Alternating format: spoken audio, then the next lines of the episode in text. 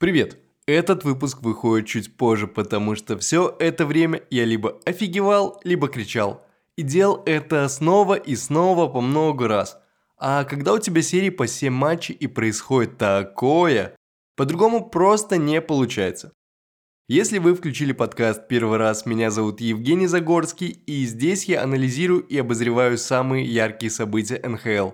В сегодняшнем эпизоде подкаста про хоккей я поделюсь своими впечатлениями и мыслями о первом раунде плей-офф.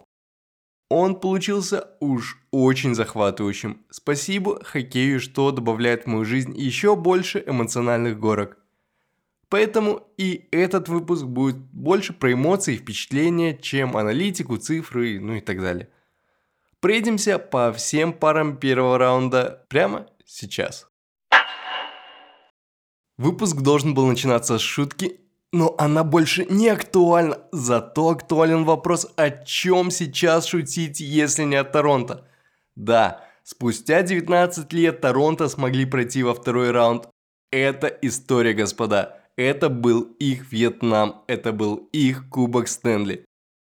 Ну, вот настолько сместился фокус и ожидания для листьев. И я очень рад, что это совершилось, потому что молодые парни типа Мэтьюза, Марнера и Ньюландера смогли победить ментально, и дальше должно быть проще. Знаете, это как в скейтбординге, когда ты очень много раз пытаешься сделать кикфлип, у тебя долго не получается, ты злишься, а потом случайно его делаешь и все меняется. Меняется не сколько в ногах, сколько в голове. Ты это можешь сделать, ты это уже сделал, и ты можешь это повторить. Для Торонто вот была как раз таки эта неуверенность все эти годы. И эта серия, кстати, не исключение, в ней тоже были качели. Были матчи, когда Торонто смотрелись ну просто ужасно. Это я про пятый матч. Когда они проиграли 4-2, там листья даже не смогли спокойно пройти нейтральную зону. Не то чтобы атаковать, навязывать игру и в итоге победить у себя дома. А помните, еще серия началась с поражения 7-3. Вот первый матч мне не показался таким плохим, ну как пятый. Тогда я списал это на начало плей-офф, шок, плохую игру защиты и Самсонова. Вторая игра листьев, и победа 7-2 показала, что команда может спокойно побеждать, и они будто в первую игру просто ошиблись, а потом исправились. Потом были близкие игры и победа в овертайме, а потом провал. Хоть счет 4-2, таковым не выглядит. Для шестого матча Торонто нужно было сделать несколько вещей – во-первых, начать проходить нейтральную зону и делать это по диагонали, чтобы фарчеку и защите Тампы не было так легко. Во-вторых, сыграть достойную игру в равных составах. Все. В ситуациях 5 на 5 Торонто генерировали опасных моментов меньше, чем Тампа, поэтому было важно сохранять баланс и не просесть. И они это сделали. И я рад за них, очень рад. Хоть вам может показаться, что я выступаю хейтером Тавареса, говорю, что Мэтьюс и Марнер софтбои, но это больше про токсичную любовь. Да блин, да и по итогу, как они это сделали, уже не важно. Антирекорд остановили, молодцы. А кто еще молодец, кого я хочу выделить, так это Райна Орали. Мне кажется, что его обмен оказался очень к месту, и он Именно он помог Торонто переломить историю в этом году. И смотрите, тут история не про результативность, цифры и показатели. По ним Райан не особо блещет, тут скорее про лидерство, харизму и хладнокровие. Когда Торонто оказалась вновь в сложной ситуации, он смог вдохновить ребят в раздевалке и на скамейке, да и сам на льду показать самоотверженность и желание побеждать. Об этом его гол в третьем матче, сравнявший игру. Об этом его блок броска Виктора Хедмонта в последние секунды того же самого матча. Райан Райли сделал то, что Джон Тортон не смог. А еще из заменов Кайла Дубаса я хочу отметить Джейка Маккейба, который будто все время на льду проводил. За 6 матчей Маккейб был на льду почти 137 минут – что является четвертым показателем в команде. Так вот, 137 минут. из которых он провел 8 экстра длинных смен. Еще один пример боевого игрока. Ладно. Ладно, про Джейка Маккейба я больше для подводки cool story сказал. Ну так, для контекста. Я живу в Вильнюсе и бегаю в беговом клубе, а после пробежек мы пьем пиво. Компания у нас супер интернациональная, есть ребята из Штатов, Британии, Канады, Австралии, России, Украины. В общем, много разных национальностей. И в прошлый понедельник сидим, пьем пиво, и зашла речь про планы на лето.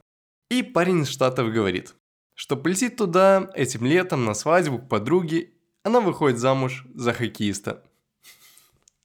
Ну, ну вы поняли, выходит за Джейкоба Маккейба. А если он еще с Торонто кубок выиграет, я так буду кричать. Вот такой вот тесный мир, а хоккей в какой раз объединяет людей. Назад к матчу. Что насчет Тампы? А Тампа сумела навязать борьбу и еще раз показать, почему они три раза подряд были в финале Кубка Стэнли. Чего, мне кажется, не хватило, так это невероятной игры Василевского, который прошлые годы ну уж очень решал. А учитывая, какие близкие матчи были – и как часто решалось все в овертайме, как раз таки та надежность и акробатизм Василевского был бы очень кстати. У Андрея за эту серию процент отраженных 87,5. В среднем пропущено 3,5 шайбы. Делает ли это из него плохого вратаря? Нет. Он все такой же элитный вратарь. Возможно, самый лучший в мире, ну тут тема для отдельного обсуждения, спора, об этом можно долго говорить. В общем, эти цифры и этот плей-офф глобально для Андрея ничего не меняют. Скилл на месте и никуда не денется. А это был просто пример, что для вратаря самое важное скорее это голова и уверенность. Чистоты, рассудка и хладнокровности в этом году Андрею не хватило. Ну, ну и ничего, два перстня уже есть. Что еще нужно? Третий. Что еще хочется упомянуть? Помните этот гениальный в кавычках обмен Таннера Жано? Когда за одного игрока отдали 5 пиков и защитника Кейла Фута, вот и я помню, и я смеюсь. Тогда, тогда я пытался оправдать это планом Брисбоа, но по факту этот обмен оказался бесполезным. Жано из семи игр сыграл всего лишь три, где никакого результата и пользы не принес. Этот обмен мы записываем в один из худших обменов этого года и идем дальше, к сопернику Торонто на второй раунд. Я уже поплакал, я уже посмеялся. Ну, а чего вы ожидали? Ожидали легкой прогулки для Бостона, как для лучшей команды лиги? И победу за 4 матча? Окей, я вот этого не ожидал. Я предполагал, что Флорида это неудобный соперник, что с ней не будет легкой серии. Но я не думал, что Бостон, как лучшая команда лиги, вылетит в первом в первом раунде. Это про просто... Эта историческая команда сделала исторический отсос. Да, мы можем сравнить там с Тампой 2019 года, которая в сухую отлетела от Коламбуса. В том году Молнии тоже сравнялись с рекордом, который в этом году как раз таки и побил Бостон. Но мне кажется, что поражение в овертайме седьмого матча и в целом камбэк Флориды с 3-1 это в разы больнее. Когда у Бостона было три победы, казалось, ну вот игра, сейчас закончат, пожмут руки, ну и пойдем во второй раунд. Не получилось. Потом, ну окей. Вторая игра. Ну, вот сейчас же закончат. Пожмут руки, и мы пойдем во второй. Нет. Ну, а третья игра ну, которая седьмая игра. Очень обидное поражение. В год, когда на победу было поставлено все, когда ветеран Кречи вернулся в команду ради кубка, когда Бержерон, возможно, сыграл свой последний сезон в карьере, к нему мы еще вернемся, когда на рынке обменов Мишки заполучили классных Бертузи и Орлова. Я к тому, что этот сезон для стареющего Бостона был как в песне Эминема «One Shot, One Opportunity». Что будет с командой дальше, сложно представить, но давайте сначала о прошлом и настоящем. Бостон в этот плей-офф вышел с кишечной инфекцией. Такие просто невезунчики. Так вот, вышли с проблемами с животом, из-за чего отсутствовало несколько игроков, а еще помните, там Ульмарк на первую игру был под вопросом. Ну, Ульмар как бы вышел, но он не был собой. Тут только, конечно, спекуляции, это последствия проблемы с животом или мандраж плей-офф.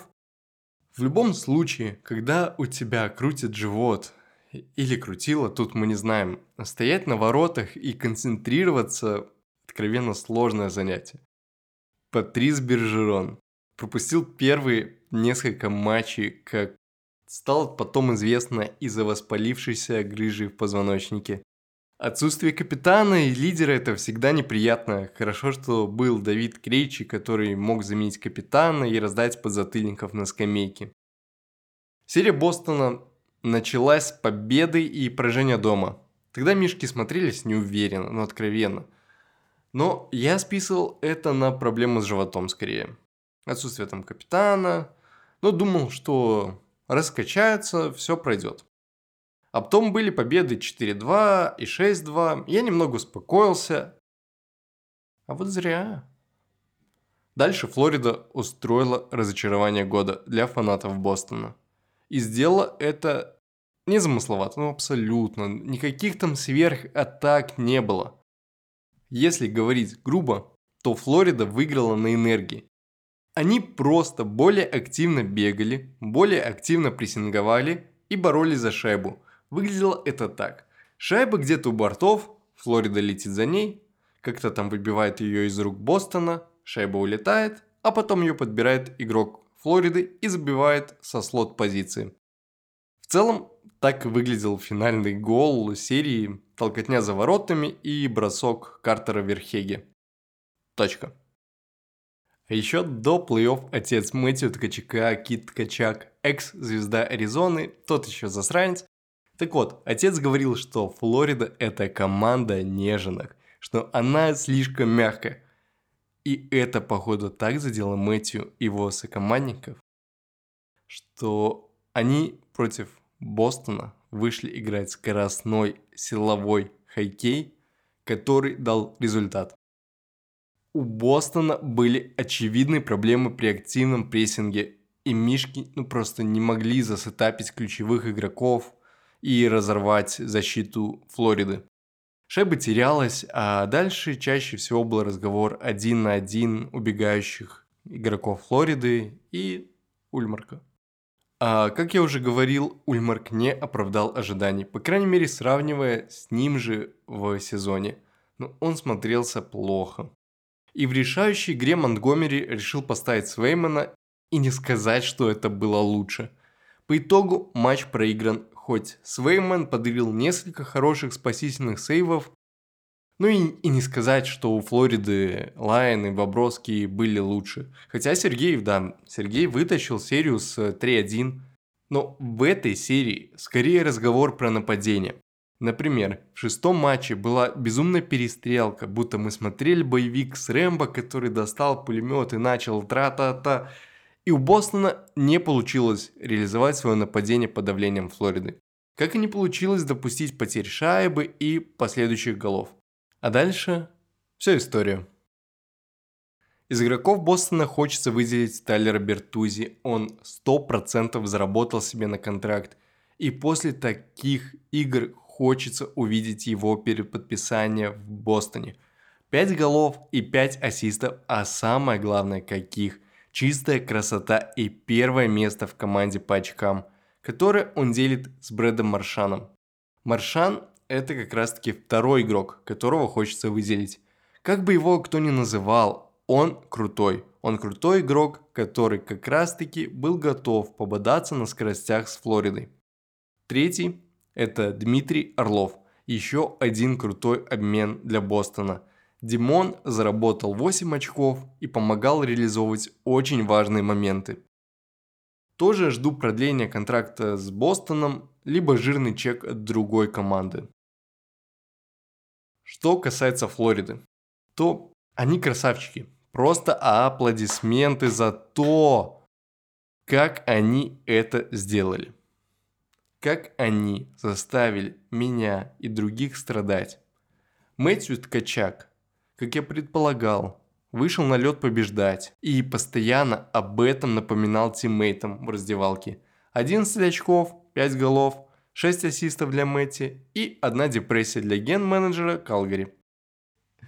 Не выпуска без Калгари, да? А знаете, о чем я сейчас подумал? Что после победы над Бостоном Флорида выйдет такой заряженный против Торонто. Типа, так, Бостон победили, давайте следующих. Торонто? Окей, давайте Торонто. Матчап между Торонто и Флоридой ожидает быть очень классным. Обе команды находятся на эмоционально-ментальном пике. Оба преодолели барьер, после которого должно быть легче. Очень жду. Завершая про эту серию, хочу отметить, что мы, возможно, стали свидетелями последнего сезона Патриса Бержерона и Давида Крейчи. То, как Патрис вел себя после финальной сирены, как прощался с фанатами – Весь этот язык жестов говорят спасибо фанатам, сокомандникам, организации. Это был мой последний матч в карьере.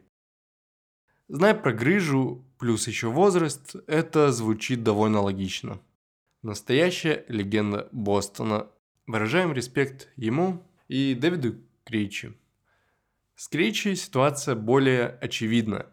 Он вернулся в НХЛ на один сезон по просьбе – чтобы поднять этот кубок еще раз. Не получилось, увы. А теперь может спокойно вернуться к себе в Чехию и воссоединиться с семьей. Ну, либо с Пастернаком, Закой, Носиком э, и другими. Последний раз сыграть на этом чем вместе. А еще я хочу, чтобы Маршан, Бертузи и другие его сокомандники поехали на ЧМ.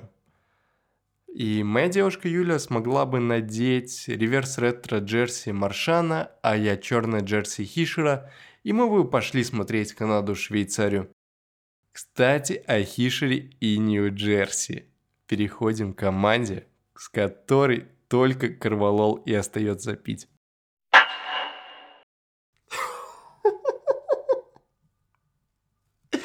Просто два слова. You suck. Я пишу эту часть сразу же после победы Дьявола в седьмом матче, поэтому сейчас будет блок на эмоциях. Блин, какие же красавчики, знаете, После первых двух игр я прошел через все стадии депрессии. Там отрицание, злость, торг, ну вы поняли. В мою голову полезли классические мысли. Команда молодая, неопытная, растерялась и все такое. Были уж очень большие просадки на домашнем льду. Атака дьяволов, ну, она, она не могла ничего сделать. Она не могла разогнаться и пройти защиту. Защита дьяволов уже сыпалась. А вратарь Венчек, ну я вас предупреждал еще в позапрошлом подкасте. Весь этот сезон я твердил, что с таким тандемом вратарей в плей-офф будет очень сложно. А потом Акира Шмидт, здравствуйте. За пять сыгранных матчей у Акиры Шмидта два шатаута. Два шатаута. Два, давайте еще третий раз. Два шатаута. Статистика отраженных 95 и 1. И воровство шайб у Нью-Йорка в решающей игре.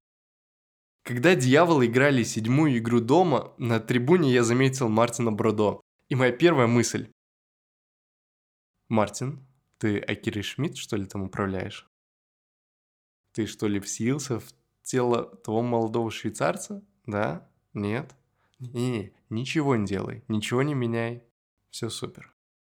В самой важной игре года у Шмидта 0 пропущенных при ожидаемых 1.88. И я как батя горд за успех молодого вратаря. Сейчас... Сейчас прослезился даже, без шуток. Окей. На моменте про вратарей следует остановиться и отдать должное Игорю Шестеркину. Остановиться надо. Игорь. Игорь – машина. Это бесспорно. В эту ночь и прошлый матч он тащил как мог. Сегодня он пропустил три шайбы при ожидаемых четырех. И в моменте с голом Палата, который в одиночку отобрал шайбу, повозил трех игроков Рейнджерс, отдал голевой пас на Маклауда, от лица Игоря это выглядело так. Пацаны, вы, вы чего? У нас большинство начинается. Мы в своей зоне с одним игроком из третьего звена не можем справиться. Блин, ну вы, ну вы чего? А я вам скажу. 20 потерь шайбы у Нью-Йорка. 20. Это жесть. Защита Нью-Йорка смотрелась уверенно лишь первые два матча и может быть в шестом. Все остальное время преимущество, которое было у Рейнджерс, они не реализовали. Не было силовой игры, не было самодачи и что ли желания и сил бегать за Нью-Джерси. Не, силовая игра была, был жесткий хит по Тима Майеру от Джекоба Трубы. Это такой жесткий, что статус Тима Майера под вопросом. Возможно, он травмирован и пропустит следующие игры против Каролины. Но этот хит был абсолютно ни к чему. Все уже было решено. И выглядел хит как всплеск агрессии. Кстати, о Тима Майере. Парень получает премию как самый невезучий игрок первого раунда – все матчи Тима выкладывался, активно прессинговал, отбирал шайбу, кидал, генерировал больше всех XG в команде. Но ни одного гола, ни одного ассиста за серию. И, и я бы не сказал, что качество бросков было плохим. Нет, были хорошие моменты, просто с другой стороны был Шестеркин, который тащил и демотивировал. В любом случае, Тима Майер был драйвером атаки и постоянно держал Нью-Йорк в напряжении, постепенно изматывая, чтобы другие уже смогли воспользоваться усталостью и забить. Короче, не повезло Тима, а еще, возможно, травма. Ух. Блицем. Блицем кто из Нью-Джерси порадовал, а кто разочаровал. Порадовал и скорее удивил Эрик Хаула – который забил 4 гола и сделал 2 ассиста. Это лучший показатель результативности для Нью-Джерси. Честно, я честно не ожидал, что игрок третьего звена будет главным бомбардиром команды. Возможно, дал о себе знать многолетний кубковый опыт. Напомню, Эрик Хаула в 2018 году с Вегасом дошел до финала. Но тогда за 20 матчей забил 3 шайбы, а тут за первый раунд уже 4. Очень радует, что у Нью-Джерси в атаке работают все звенья, а не ограничивается это все звездами. Кто разочаровал? Это Джеспер Бретт. Тут, скорее всего, вопрос ожиданий. От Бретта с его заканчивающимся контрактом я ждал яркой игры. Острые атаки и хлесткие броски. Объективно, ну, он умеет забивать. Но в этом плей-офф он был невидимым. Первые два матча у него вообще был один из самых низких AXG в Дьяволах.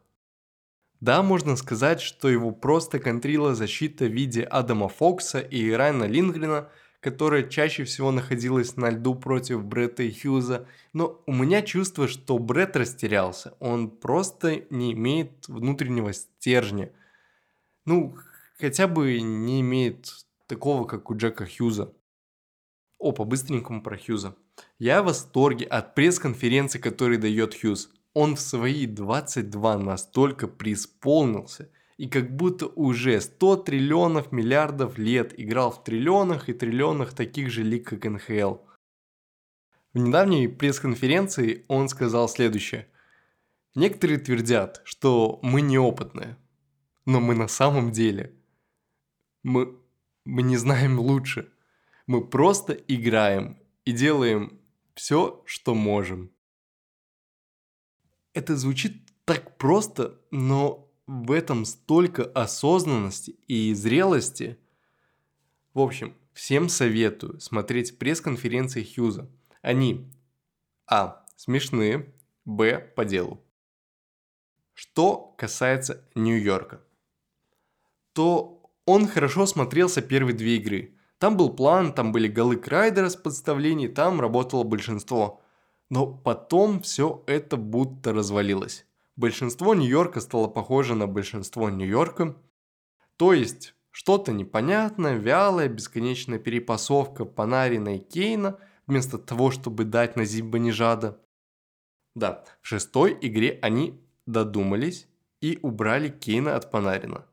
И во втором периоде это дало свои плоды. Седьмой матч...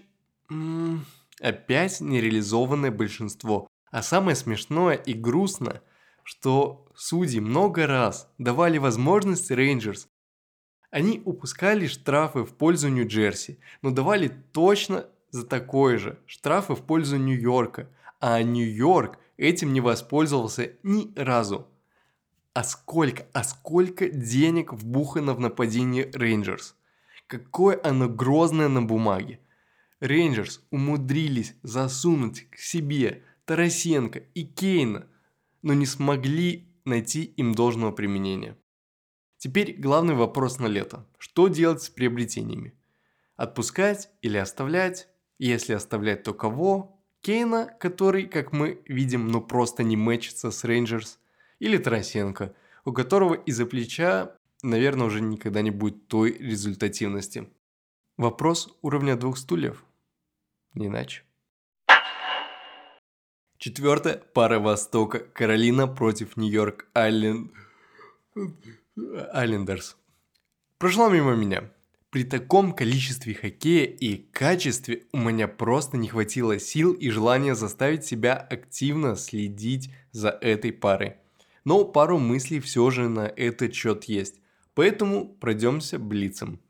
Во-первых, больших ожиданий Календерс не было. В них я видел большую продолжающуюся проблему с атакой и достойную защиту Сорокином на воротах.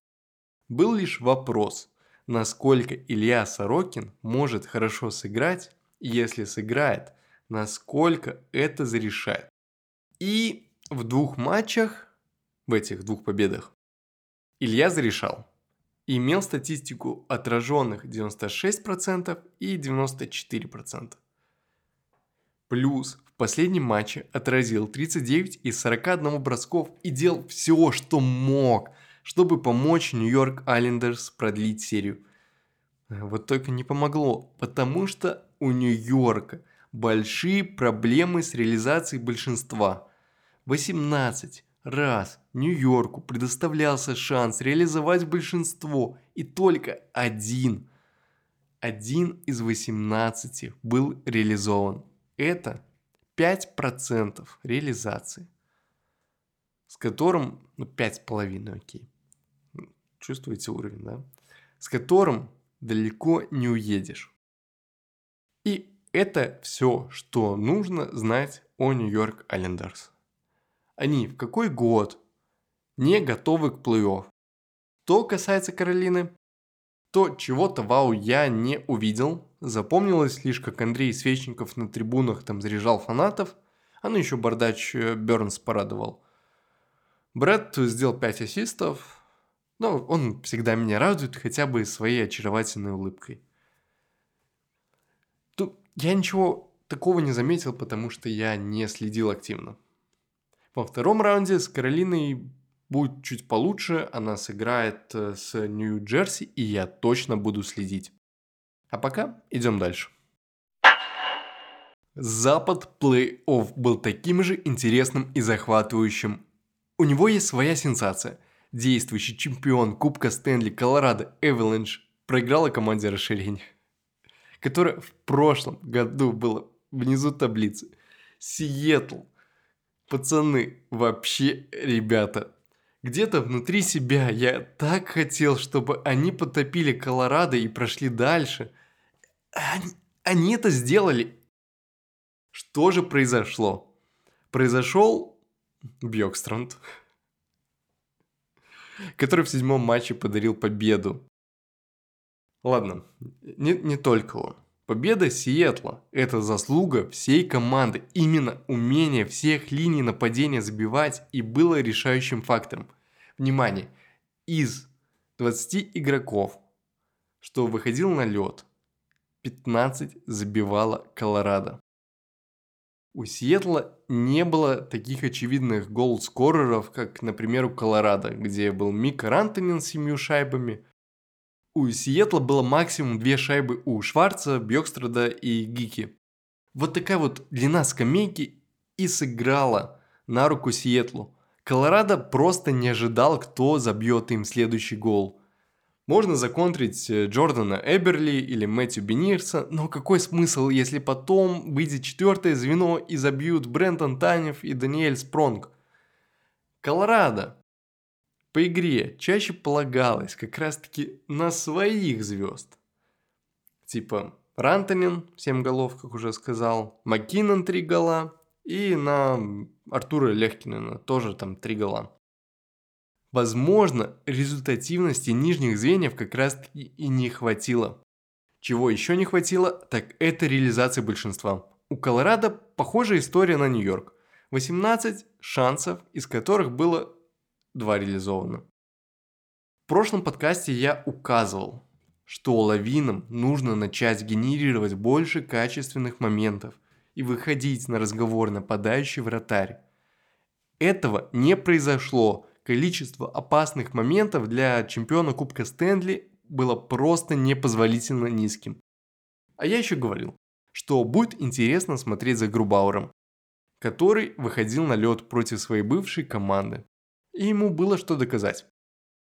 Он доказал. У Филиппа в среднем 2,44 пропущенных шайбы и 92,6% отраженных.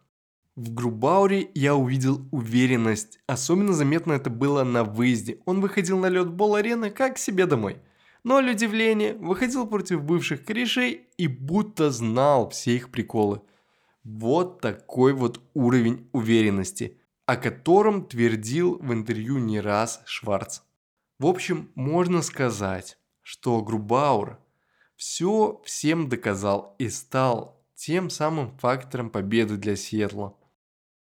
Если говорить о серии в целом, то она была второй по интересу на Западе. В ней была непредсказуемость, в ней были эмоции, команды постоянно обменивались победами, будто в фехтование какое-то. А самое клевое, что игры были очень близкими, были на, на тоненьком. Такое не всегда ожидаешь, когда топ-конференция играет с Wildcard. Этот год просто праздник хоккея – а мне после такого первого раунда нужен отпуск и передышка от эмоциональных горок. Сиэтл, поздравляю, и перехожу к будущему их сопернику, Далласу. А Даллас я хейчу, как вы помните.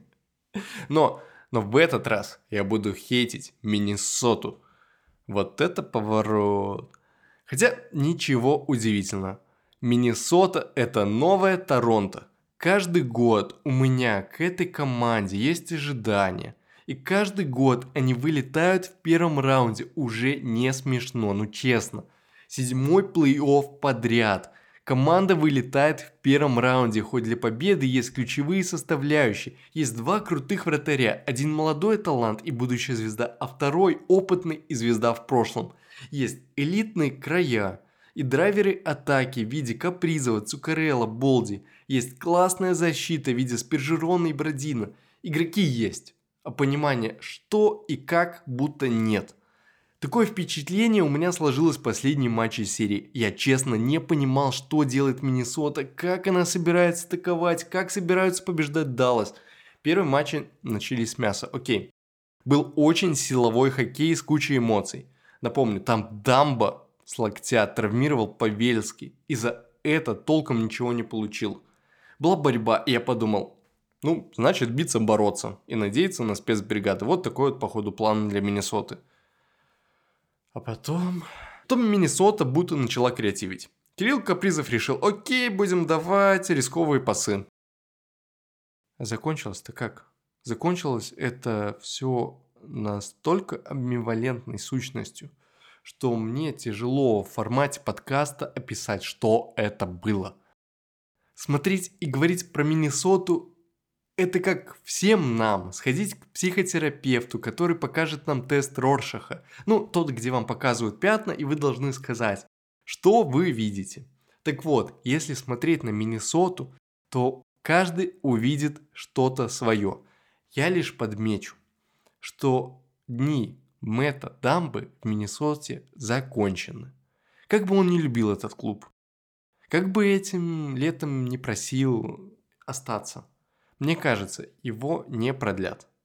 И он пойдет тестировать э, рынок свободных агентов. И вообще, летом для Миннесоты стоит очень большой вопрос для ген-менеджера. Что делать? Во-первых, как я это вижу, нужно переподписывать Филиппа Гастовсона и пытаться делать это на небольшой срок и небольшой контракт, чтобы не сковать себя. А он вряд ли этого захочет. Во-вторых, нужно переосмыслить центр. В нем у Миннесоты проседание. Было бы прикольно заполучить к себе Райна Райли. И потом орать с реакцией Сент-Луиса. Либо одного из Александров. Кирфута из Торонто или Киллерна из Тампы. Пока я не уверен, продлят ли их, но идея проста. Усилить центр.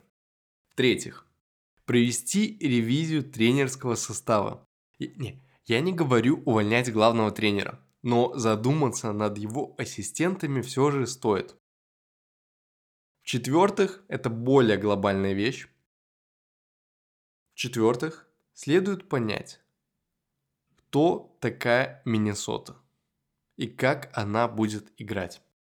Пока что ответа на этот вопрос я не вижу, и возможно это стало причиной вылета в первом раунде. Что касается Далласа, то очень сильно зарешал вратарь Оттинджер, в среднем пропускавший две шайбы и закончивший серию с 93% отраженных. Джейк в интервью журналистам рассказал, что просто хотел сыграть на высшем уровне и получить удовольствие – и что для него главное было сфокусироваться на результате и не дать сторонним мыслям отвлечь его от этой цели. И у него это получилось. Когда серия была выиграна и игроки жали руки, Марк Андрей Флюри сказал Джеку Оттинджеру, что тот превращается в классного вратаря и его ждет великое будущее. А мы, а мы станем этому свидетелями. В завершении про эту пару скажу два слова. Хинс монстр. Если вы не видели, что этот фин делает на льду, то у вас есть еще как минимум один раунд, чтобы насладиться его игрой. Не проморгайте его, как это сделала Миннесота. Идем дальше. Вегас, Виннипег. После старта с победой Виннипега, конечно же, я подумал, что походу интересная серия. В итоге обманул сам себя и еще и вас. И вернулся к вопросу. Виннипег, ну вот зачем тебе все это? Зачем тебе плей-офф? Ты туда выходишь. Для чего? Чтобы, ну что? Чтобы вылететь быстрее всех. Вот ответ, расходимся. Разошлись бы. Если бы не было двух интересных историй. Первая – это реакция главного тренера после проигранной серии. Как обычно это бывает. Выходит тренер, ну игроки. И независимо от результата и насколько больно было, говорят нейтральные слова, типа «да, проиграли», потому что тут не доиграли, там упустили, но у нас хорошие и талантливые игроки, мы поработаем в межсезонье, и в следующем сезоне вас удивим, бла-бла-бла. Окей. Что было в этот раз? Рик Боунс залетел на пресс-конференцию со слов что она будет короткой и милой. Развалился в кресле и сам пошутил, сам посмеялся с вопроса «Нет вопросов? Хорошо». Классический бумер со Small Dick Energy, ну, честное слово.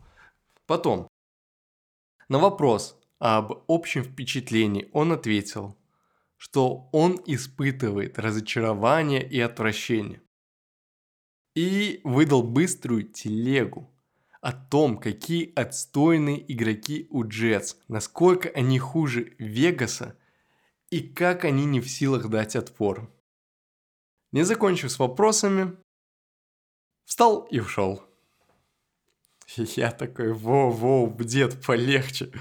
Как бы я с тобой согласен, что Виннипек не дожал и не дал никакого отпора. Но вот так вот выйти к прессе и засрать своих игроков, это, ну, спорно, по крайней мере. Такими действиями ты только создаешь токсичную атмосферу, и я боюсь представить, что ты говоришь в раздевалке, если у тебя вот такое выходит в прессе. Может быть, неудивительно, что твои игроки не мотивированы, а сидят на пассивной агрессии. Ну, это же возможно. Короче, очень странное чувство. Как бы сказал правду, но как бы нарратив... Ладно. Вторая история. Вторая история тоже про пресс-конференцию, но уже со стороны игрока. Вратаря Конора Хелбака – его спросили про его планы на карьеру, собирается ли он продлевать контракт с Виннипегом после следующего сезона. На что после долгих походов вокруг да около Конор сказал, что хочет побеждать и точно не хочет быть в перестраивающемся Виннипеге. А Виннипегу перестройка очень нужна. Команда ходит по порочному кругу годами, думая, что она команда плей-офф, но нет – мы вспоминаем главный вопрос ген-менеджера Тампы, Брисбуа, а ты точно, точно претендент? Виннипек уже несколько лет отвечает неправильно, и пора что-то менять.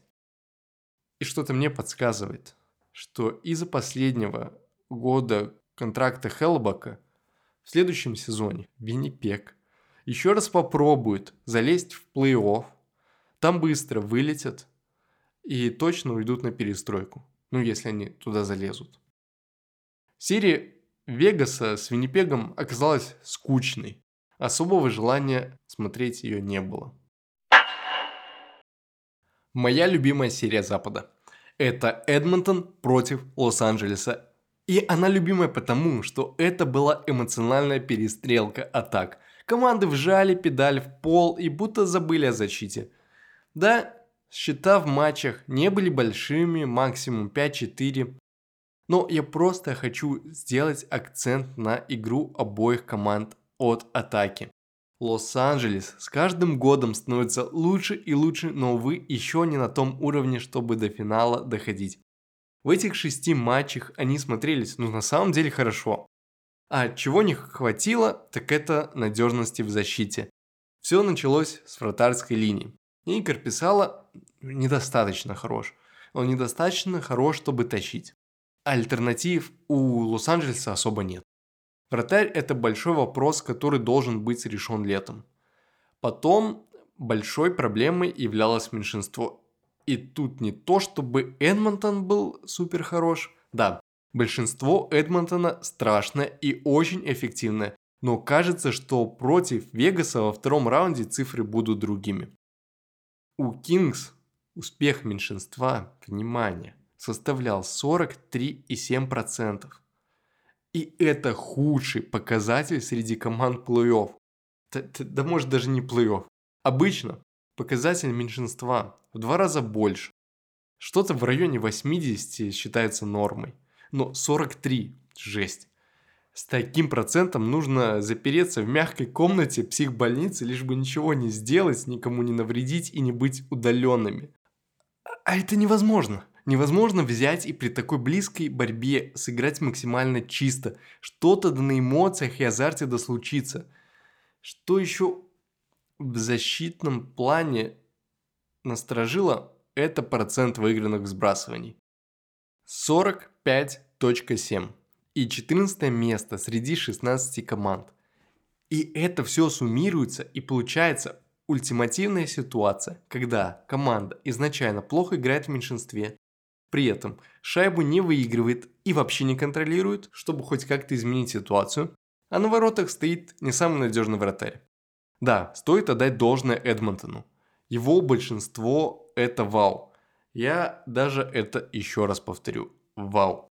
Но, блин, Лос-Анджелес, нельзя же только так и думать. Нельзя. Кстати, про атаку. У Кингс с ней было все в порядке, а большинство получилось топ-5 плей-офф. Но только большинства и атаки не хватило. Хоть э, в шестом матче Филипп Дано прям постарался и забил сравнявший счет гол в меньшинстве. А потом, за три минуты до конца, Ямамото с помощью Маклауда и Клима Костина вырвали победу. Кстати, Клим Костин. Я в восторге от того, какой путь прошел Клим Костин, как он конвертировал себя из игрока, который косячит, в игрока, который забивает решающие шайбы. Да, не без косяков. Он молодец. И клево смотреть, с какой искренностью и с какими переживаниями он подходит к игре. Там есть страсть, и она была очень видна, когда в пятом или в шестом матче, не помню уже, он промазал по открытым воротам и схватился за голову. По его лицу было видно, насколько много для него это значит и что он очень старается быть лучшей версией себя как минимум. И это похвально. Чтобы не растягивать подкаст на два часа самоповторяющегося монолога про эмоции от плей-офф, я скажу вот что. Мне как-то грустно, что эти команды, Лос-Анджелес и Эдмонтон, эти команды встретились в первом раунде плей-офф. Их пара бы весело и бодро смотрелась в финале конференции. Был бы такой дикий запад. Но она без Миннесоты, она дикая лишь в названии. Вообще, как так можно Миннесоту? Ну, что? А еще, еще Бостон. А, а еще и Калгари. Ух. В завершении. Меньше ожиданий, друзья. Вот что я вам скажу. Закругляемся. Вдыщ. Это был подкаст про хоккей. Меня зовут Евгений Загорский. И в этом подкасте говорю вещи об НХЛ, за которые потом получаю одну или две звезды рейтинга. Наверное, фанаты Далласа привыкли к одной звезде у себя на джерси, вот ее и ставят. И нет, я ни на кого не злюсь, я просто еще раз хочу подчеркнуть, что этот подкаст я делаю по фану, и он просто отражает мой предвзятый взгляд на хоккей. Какие-то команды я люблю больше, какие-то меньше, а какие-то Даллас. Если вы вайбите и дослушали до этого момента, то поставьте, пожалуйста, 5 звезд в Apple подкастах, после фанатов Далласа нужно немного исправлять ситуацию. А еще было бы клево, если бы рассказали об этом подкасте своим друзьям. Пусть нас станет еще больше и еще больше людей будет увлекаться хоккеем. А сейчас побежали смотреть второй раунд плей-офф. Услышимся. Пока.